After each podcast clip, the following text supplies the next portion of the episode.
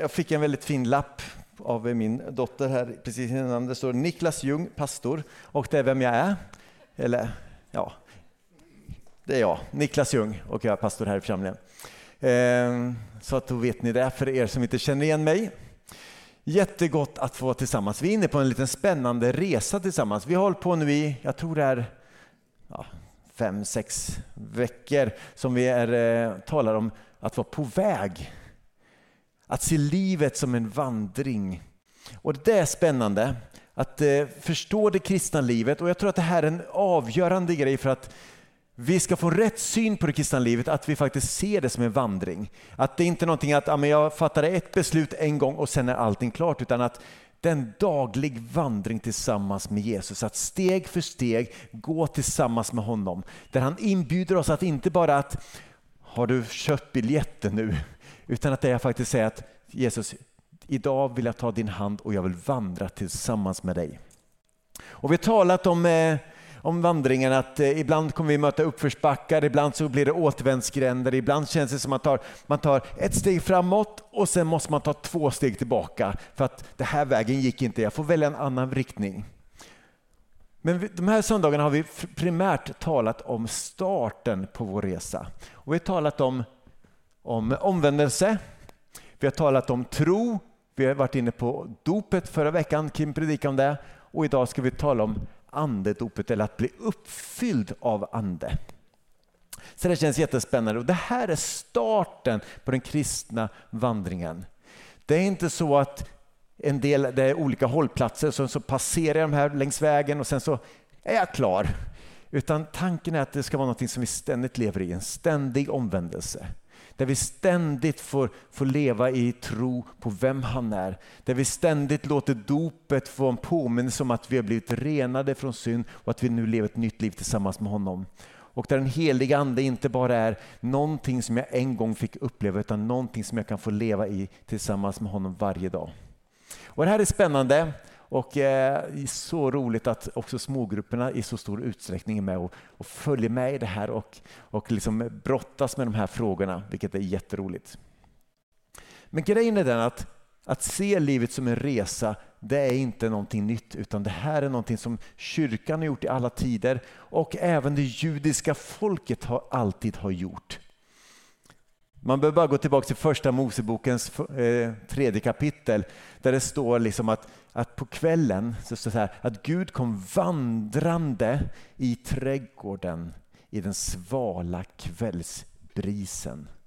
Jag är en så här fantasimänniska. Bara tänk tanken att vara ute, man plockar lite frukt och man plockar nötter som man ska käka på kvällen och sen så hör man fotsteg. Och så nu kommer Gud. Och sen kommer han och sen frågar han, hur har dagen varit? Vad har du gjort? Hur känns det? Har du plockat mycket frukt? Ja, vilken är din favorit? Och sen så lägger han armen om en och så, så tittar han en i ögonen och säger, hur är det? Jag har saknat dig. Jag har haft fullt upp i himlen idag, men nu, alltså jag, det är vad Gud har tänkt, att få vandra med oss i den svala kvällsbrisen. Och där liksom spinner min fantasi loss. Men som människor så valde vi att gå bort ifrån Gud och istället gå våra egna vägar. Johanne, eller vad säger Jesaja han uttrycker det så här att, att, att vi har alla gått vilse som får. Var och en av oss ville vandra sin egen väg.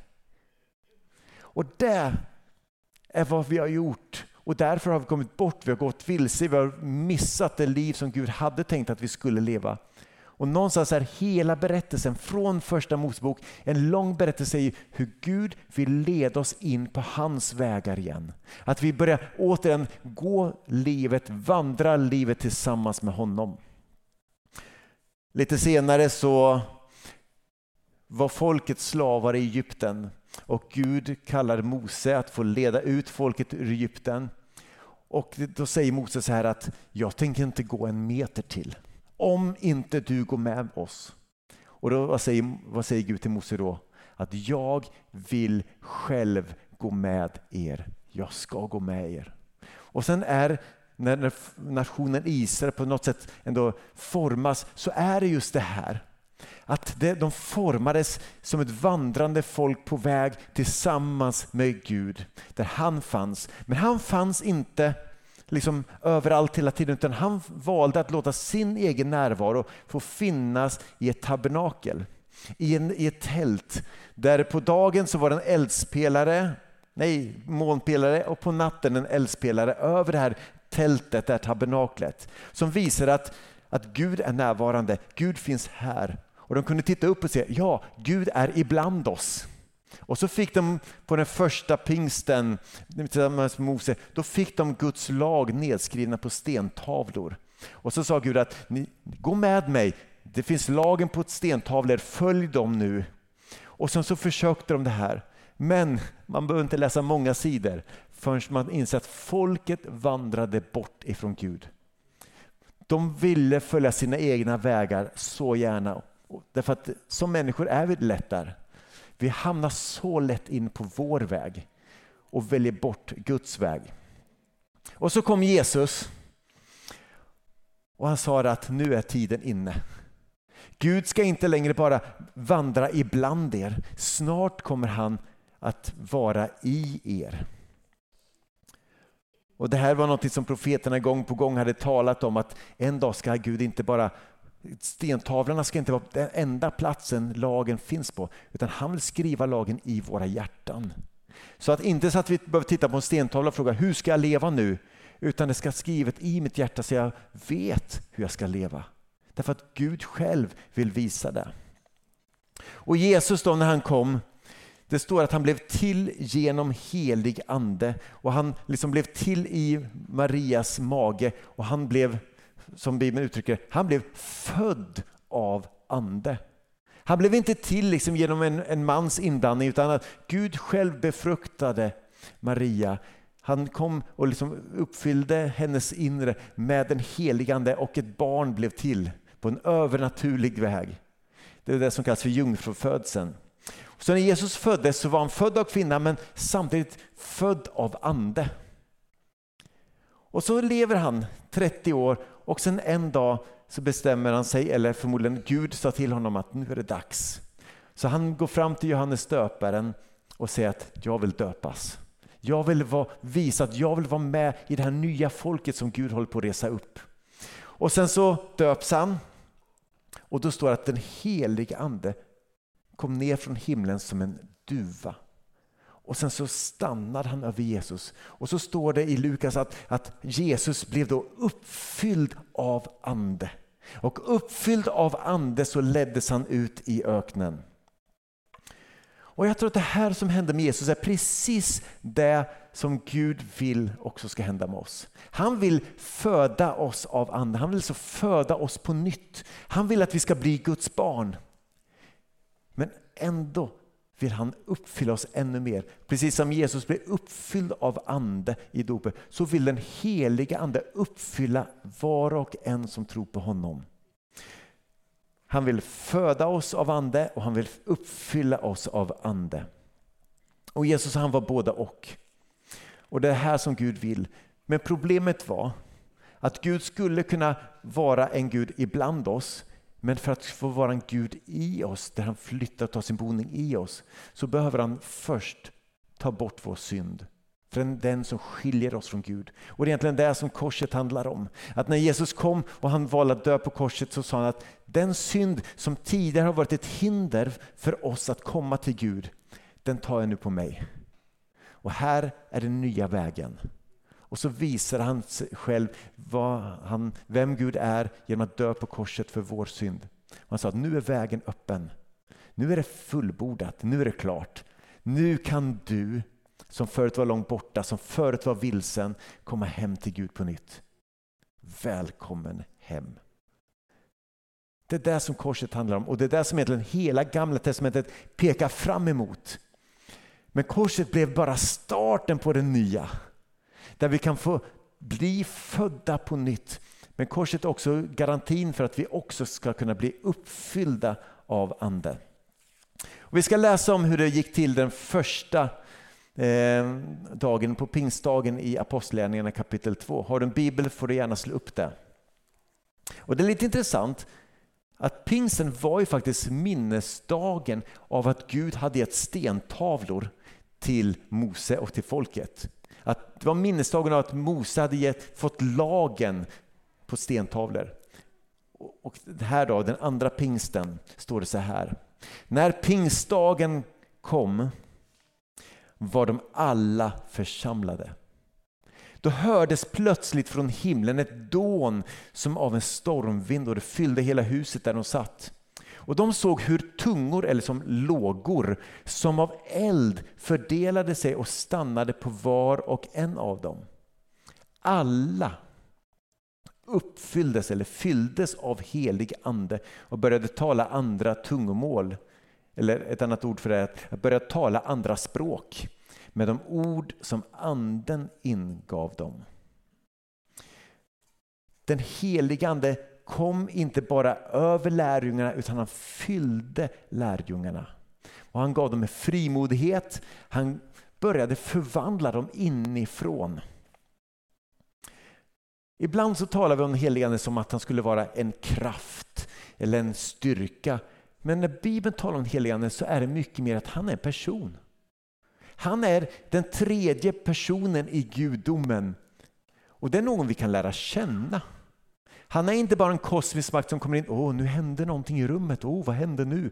Han är, när, han är en personlig närvaro. Och där tror jag ibland att det finns olika uppfattningar om vem den heliga ande är. Och det kan väcka mycket tankar, mycket känslor.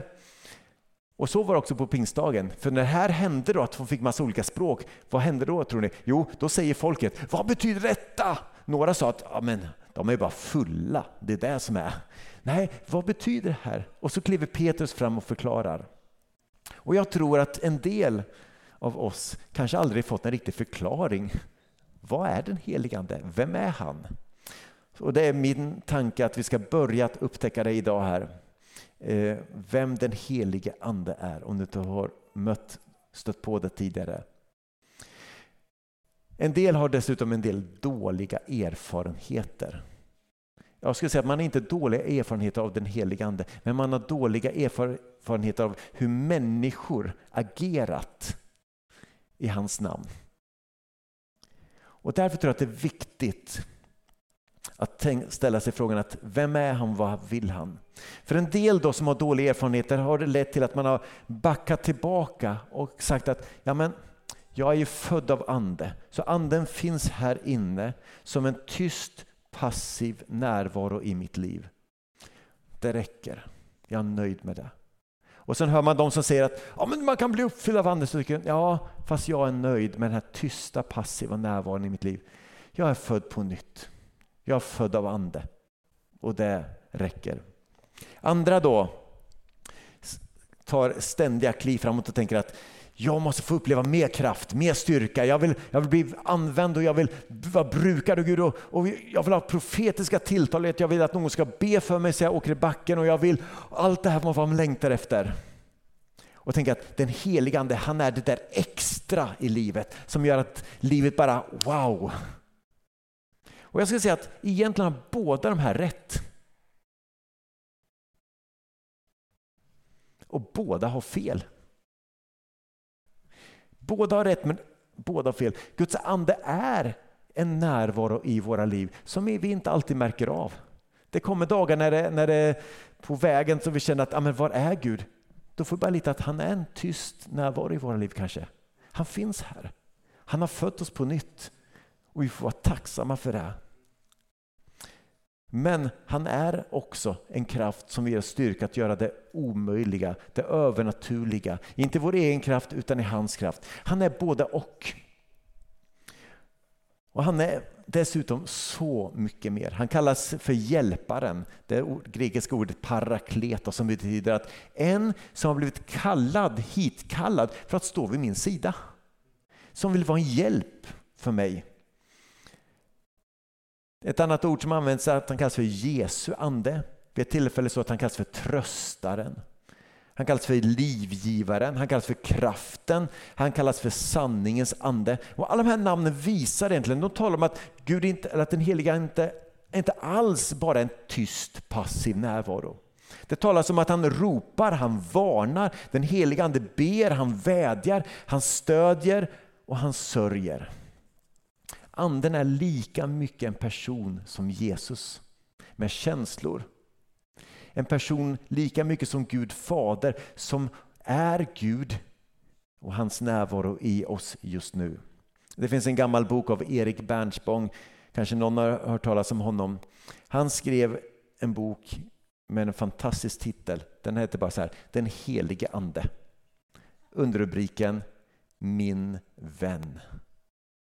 Och där ska jag säga, det är det den helige ande vill vara. Han vill vara din vän.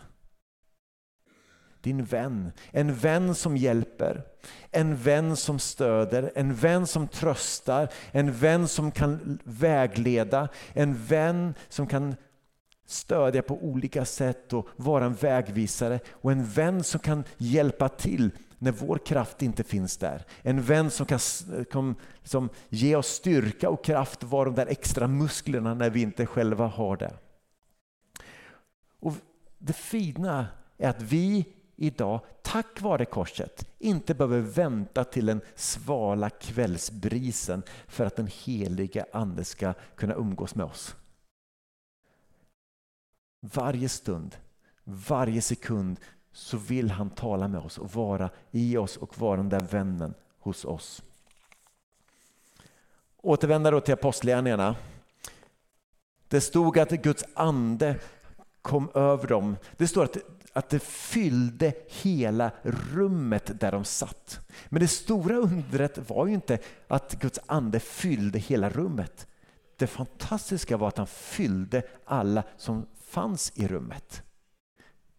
Inte bara att Gud gör någonting i lokalen, nej, att han får göra någonting i mitt hjärta. Det är det stora. Och lärjungarna fick ta emot någonting. De blev uppfyllda av andra och de kände jag måste, det här måste jag få berätta. Det här är för stort för att behålla för mig själv. Jag vill ut och jag vill. Och så fick de nya språk att tala som de inte eh, eh, själva kände till. I, I bästa fall skulle de här elva lärjungarna, de kunde förmodligen arameiska, där de talade, deras modersmål. De kunde förmodligen lite hebreiska, någon kunde lite grekiska, men det var nog där det stannade. Och så står det att de fick mängder olika slags språk som de talade, främmande språk. Men det stora var ju inte att det var främmande språk, utan att det var kända språk. Så när folk var där och lyssnade så så det att var och en fick höra om Guds väldiga gärningar på sitt eget språk. Det var undret. Att, att Gud blev begriplig.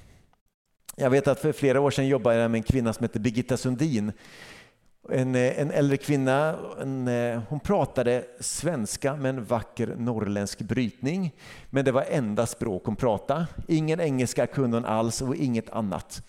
Eh, och sen hade vi en bönedag på Dalagården, en, en lägergård ett par mil utanför Falun. Och, eh, vi var ett gäng pastorer och ledare som var samlade. Och, eh, och så bad hon och ibland så brukade Birgitta be då på ett annat språk som hon inte, som ett bönespråk. Vid det här tillfället så gjorde hon det och jag tyckte att det här språket låter bekant, var min första tanke. Och så hon bad där och jag förstod ingenting.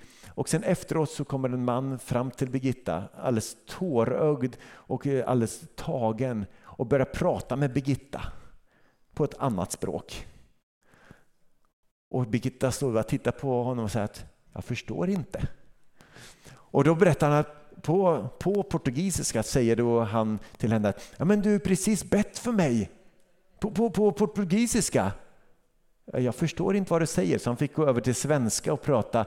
Och helt plötsligt insåg att jag har fått ge ett budskap från Gud på ett annat språk till en annan människa och hon var inte ens medveten om det. Något liknande var det på pingstdagen, fast mångdubbelt. Andens verk i lärjungarna fick folket att börja tro och de frågade Petrus och de andra, vad ska vi göra nu? Vad ska vi göra? Och Petrus han svarade, omvänd er. Omvänd er och låt er alla döpas i Jesu Kristi namn så att ni får förlåtelse för era synder. Då får ni Alltså inte bara vi, utan ni får den helige ande som gåva. Och det här var så viktigt för de första lärjungarna, att det var någonting som de insåg att, att tron, det handlar, om, det handlar om att hjälpa människor att omvända sig, att få Guds nya tankar. Det handlar om att hjälpa dem att få en tro där man inte bara tror att Gud finns, utan där man tror, litar på Gud, att han är den han säger sig vara och att han, att han håller att tro på, att lita på. Sen så lät de döpa människor och sen står det, jag var att skriva andedop där, men att bli uppfylld av ande. Det här var de fyra första stegen. Och Det var så viktigt för de första lärjungarna så att det här var det de ständigt återvände till. Lite, lite senare så kom då en förföljelse, de splittrades ut över Eh, inte så att de skingrades bort från Jerusalem. Och då kom då Filippos till Samarien. Och där berättar han om Jesus och han såg till att de omvände sig, att de kom till tro och han döpte dem. Men så står det så här, men ännu hade inte anden kommit över dem. Alltså de var ännu inte fyllda av ande. Så vad gjorde han då? Jo, då ringde han till Jerusalem och bad om hjälp. Då sa han till eh, Petrus och Johannes att kan ni komma hit och hjälpa till? Jag har gjort allting tycker jag. Jag har eh, talat om Jesus, de har omvänt sig, de har börjat tro, de har döpt. Det är stor glädje i hela staden och det sker jättemycket. Så Petrus och Johannes kom dit och så, ja det stämmer. Och då står det att när de la sina händer på de som hade kommit till tro så uppfylldes de av helig ande och de talade i språk eller tungor och profeterade. Lite senare så var det samma sak. Då kom, hade Paulus kommit till staden Efesos. Och där stötte han ihop med ett gäng lärjungar och han började prata med dem och då frågade han bara Wow, visst är det här bra? Den heliga ande, visst är det bra? Har ni fått den heliga ande sedan ni kom till tro? Och då frågar han bara, nej, vi har inte ens hört talas om någon helig ande. Men, frågar han då, med vilket dop blev ni då döpta? Och då svarar de, med Johannesdopet. Jaha, sa eh, Paulus. Så. Johannesdopet, det var ett omvändelsedop. Och sen talade han med dem att de måste tro på Jesus. Och sen lät de döpa sig. Och när Paulus la händerna på dem så blev de uppfyllda av helig ande och så står det att de började tala i tungor och profetera. Så här var det ständigt. Det här var vad de såg till. De ville att de första kristna skulle få en bra start på sin vandring. Att få med sig en bra start för den kommande vandringen framåt. Ett bibelord som vi läste ett par tillfällen tidigare finns i Efesierbrevet kapitel 5 och 15. Där det står så här. Se alltså noga upp med hur ni lever. Se alltså noga upp med hur ni lever. Där ordet lever är egentligen ordet vandrar. Se alltså noga upp med hur ni vandrar. Inte som ovisa människor, utan som visa. Och Sen fortsätter Paulus att säga så här att ta väl vara på den tid som är kvar, för dagarna är onda. Och sen fortsätter han var därför aldrig oförståndiga, utan sök förstå vad som är Herrens vilja. Alltså att försök klura ut vad är det Gud vill för ditt liv? Vad är det Gud vill för den här staden? Vad är det Gud vill för det här landet? Och sen så ger han då en enkel liten eh, förhållning. Han säger så här att så berusa er inte med vin. För där börjar lastbarheten, eller det är bara starten på ett liv i laster. Utan, säger han, låt er uppfyllas av ande. Låt er uppfyllas av ande. För er som gillar språk och för er som gillar svensk grammatik, vilket jag inte gör, så är den här sista meningen skriven i presens imperativ passivum form har jag läst. Låt er uppfyllas av ande. Presens, det är någonting nu. Låt er nu uppfyllas av ande. Det är inte så att jag behöver vänta, oh, jag måste bara bli tillräckligt god, jag måste gå i kyrkan tillräckligt många gånger och jag måste bara memorera tillräckligt många bibelord, kunna ett antal lovsånger utan till. Sen. Nej, låt er nu uppfyllas av Ande. Det är en gåva vi kan få nu. Idag. Nu, i denna sekund. Låt er uppfyllas av Ande. Det andra är ett imperativ. Det är faktiskt en befallning. Paulus säger att låt er uppfyllas. Det är inte så att han säger att ja, om ni vill ha lite extra utrustning i livet så finns det lite möjlighet här. Han säger nej men låt er, det här är det här det handlar om. Gud själv i er, det är den stora grejen. Låt er uppfyllas av Ande. Och det sköna är att det står i en passivumform. Det är inte jag som gör det. Det är inte jag som presterar det.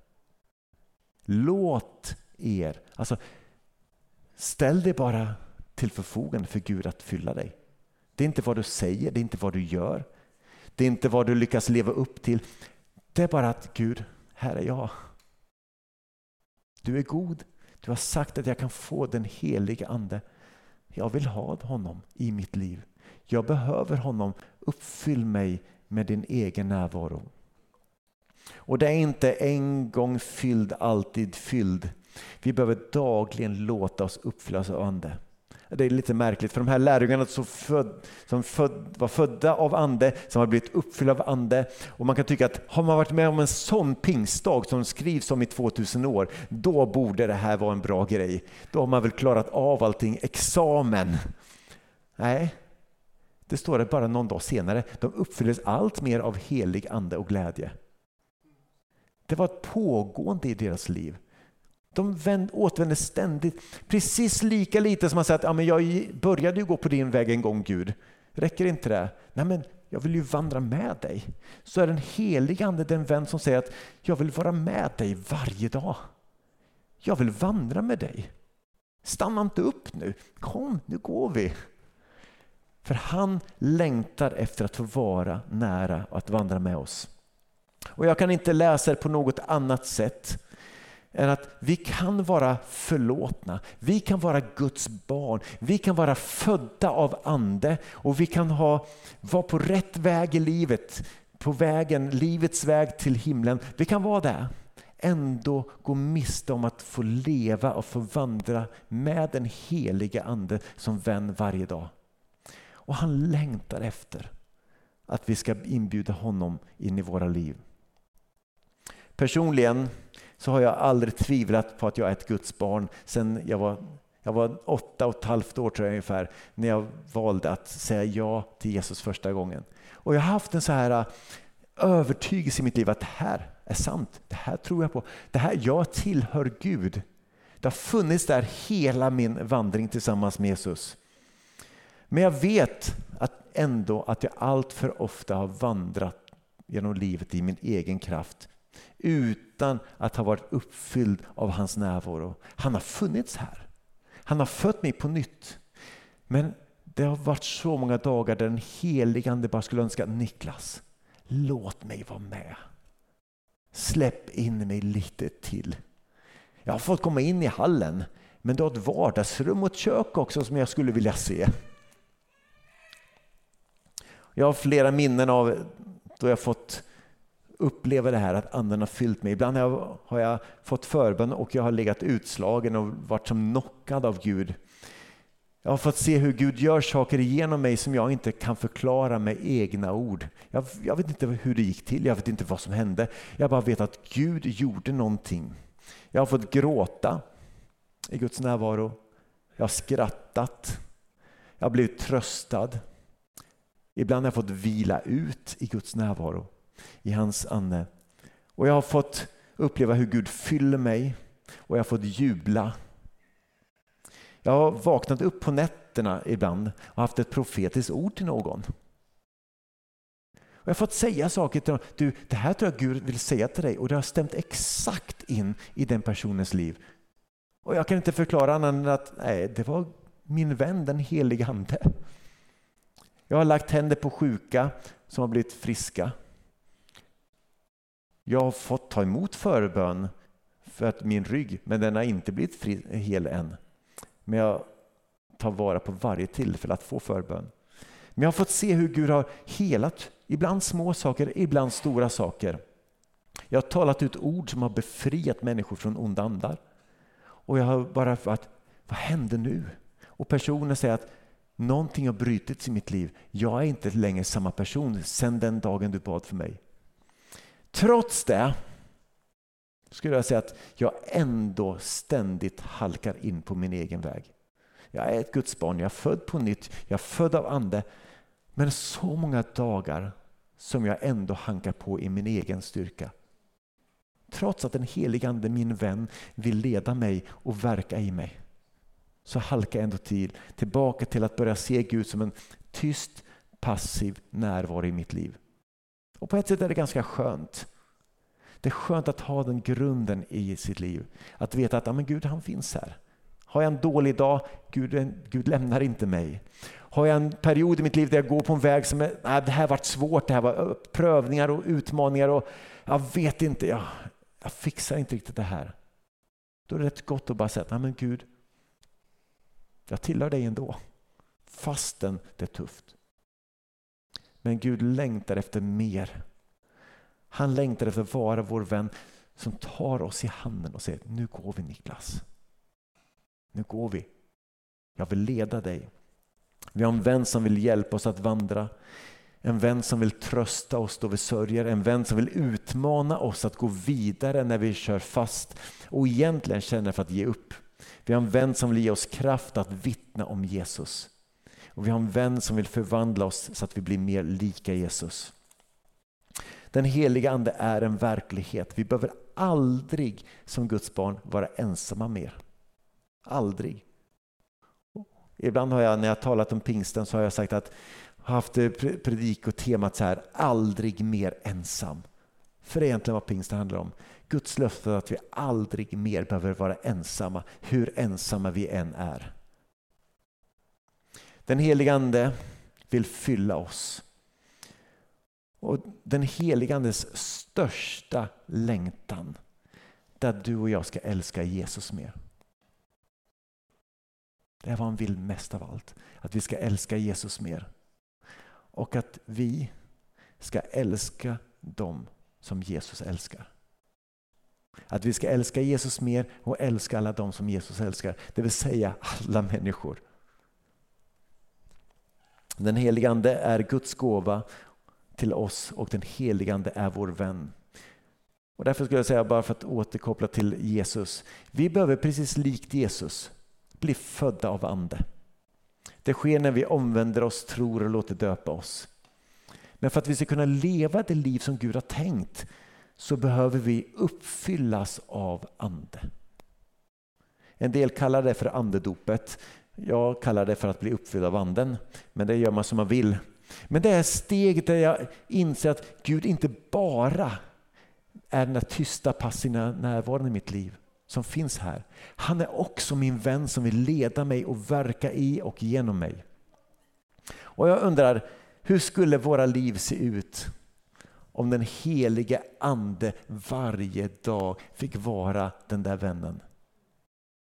Som tröstar dig när du är ledsen. Som ger dig kraft när du känner att ah, jag orkar inte mer. orkar inte en dag till.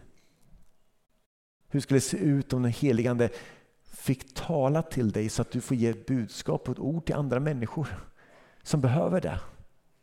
Om den helige Ande fick fylla dig så att, så att när du ber för någon så blir de helade. Hur skulle ditt liv se ut? Hur skulle vi som församling vara om det fick vara sanningen om oss alla? De första lärjungarna de mötte motstånd, förföljelse, lidande, svårigheter, prövningar. Men de mötte inte det själva. De mötte det tillsammans med sin vän, den helige Ande. Och de tog budskapet till by efter by, till stad efter stad, till land efter land. Inte i sig själva, utan därför att de sa att Gud, vi vet att du älskar den här världen så mycket. Ge mig en större kärlek till den här världen. Och det var den som drev dem och de fylldes av ande och kraft och styrka. Och den helige Ande vill vara vår vän. Och jag vet inte riktigt var du befinner dig i din vandring tillsammans med Jesus. Kanske är det så att den helige Ande i ditt liv mer har blivit en tyst passiv närvaro. Du är tacksam för honom. Han finns här, han har fött dig på nytt. Du tillhör Gud, du är ett Guds barn. Men den helige Ande får inte riktigt den här platsen att få leda dig, att få tala genom dig, att få verka i dig. Och det vill han att du ska få uppleva. Han vill inte bara en gång varje kväll få vandra i kvällsbrisen med dig. Han vill vandra varje steg under dagen tillsammans med dig. Han är din vän. Han vill dig allt gott och han vill fylla dig. Inte bara en gång, utan gång på gång. Varje dag. Och det längtar jag efter. Vi ska sjunga en sång tillsammans och sen ska vi be en bön. I vissa kyrktraditioner så har man någonting som kallas för växelläsning. Att eh, prästen läs, ber en rad och sen så svarar man. Och vi ska testa på det idag efter vi har sjungit tillsammans. Men jag vill först bara be. Herre, tack för att du är en aktiv, levande Gud. Tack för att du inte är en tyst, enbart en tyst passiv närvaro. Utan du är en levande Gud. Heligande, tack för att du är vår vän. Tack för att du ger kraft när vi saknar kraft. När vi behöver någonting att säga så kan du ge oss ord. När vi inte har vishet eller förstånd hur vi ska hantera en viss situation så kan du komma med vishet. Och när någon behöver ett möte med dig, Herre, då kan vi vara ett redskap att få visa på dig och peka på dig. Och heligande, vi behöver dig. Förlåt för att vi så ofta har nöjt oss med att se dig som en tyst passiv närvaro i våra liv. Heligande, jag längtar efter att få se mer av dig i mig. Din frukt, dina gåvor, ditt liv. Jag har smakat på dig. Jag vet att du är god. Förlåt för att jag ändå så ofta nöjer mig med mindre. Herre, jag vill inte nöja mig med att du fyller rummet där vi sitter. Jag vill att du fyller oss som sitter i rummet med din närvaro. Men tack Herre för att du som en gentleman knackar på våra hjärtan och ber om att få komma in. Du tränger inte på. Oavsett vilka kanske sår någon har här inne efter vad människor har sagt och gjort när det handlar om den helige Ande så ber vi bara Herre överbevisa att du är så mycket större, så mycket mer god, så mycket mer fantastisk. Du är vår vän. Tack Fader himlen för att du sände din son. Och tack Jesus Kristus för att du har sänt oss hjälparen, den helige Ande, som får vara vår vän. Så välkommen helige Ande. Fyll våra liv än mer. Kom helig Ande. Fyll oss. Dag efter dag. Amen.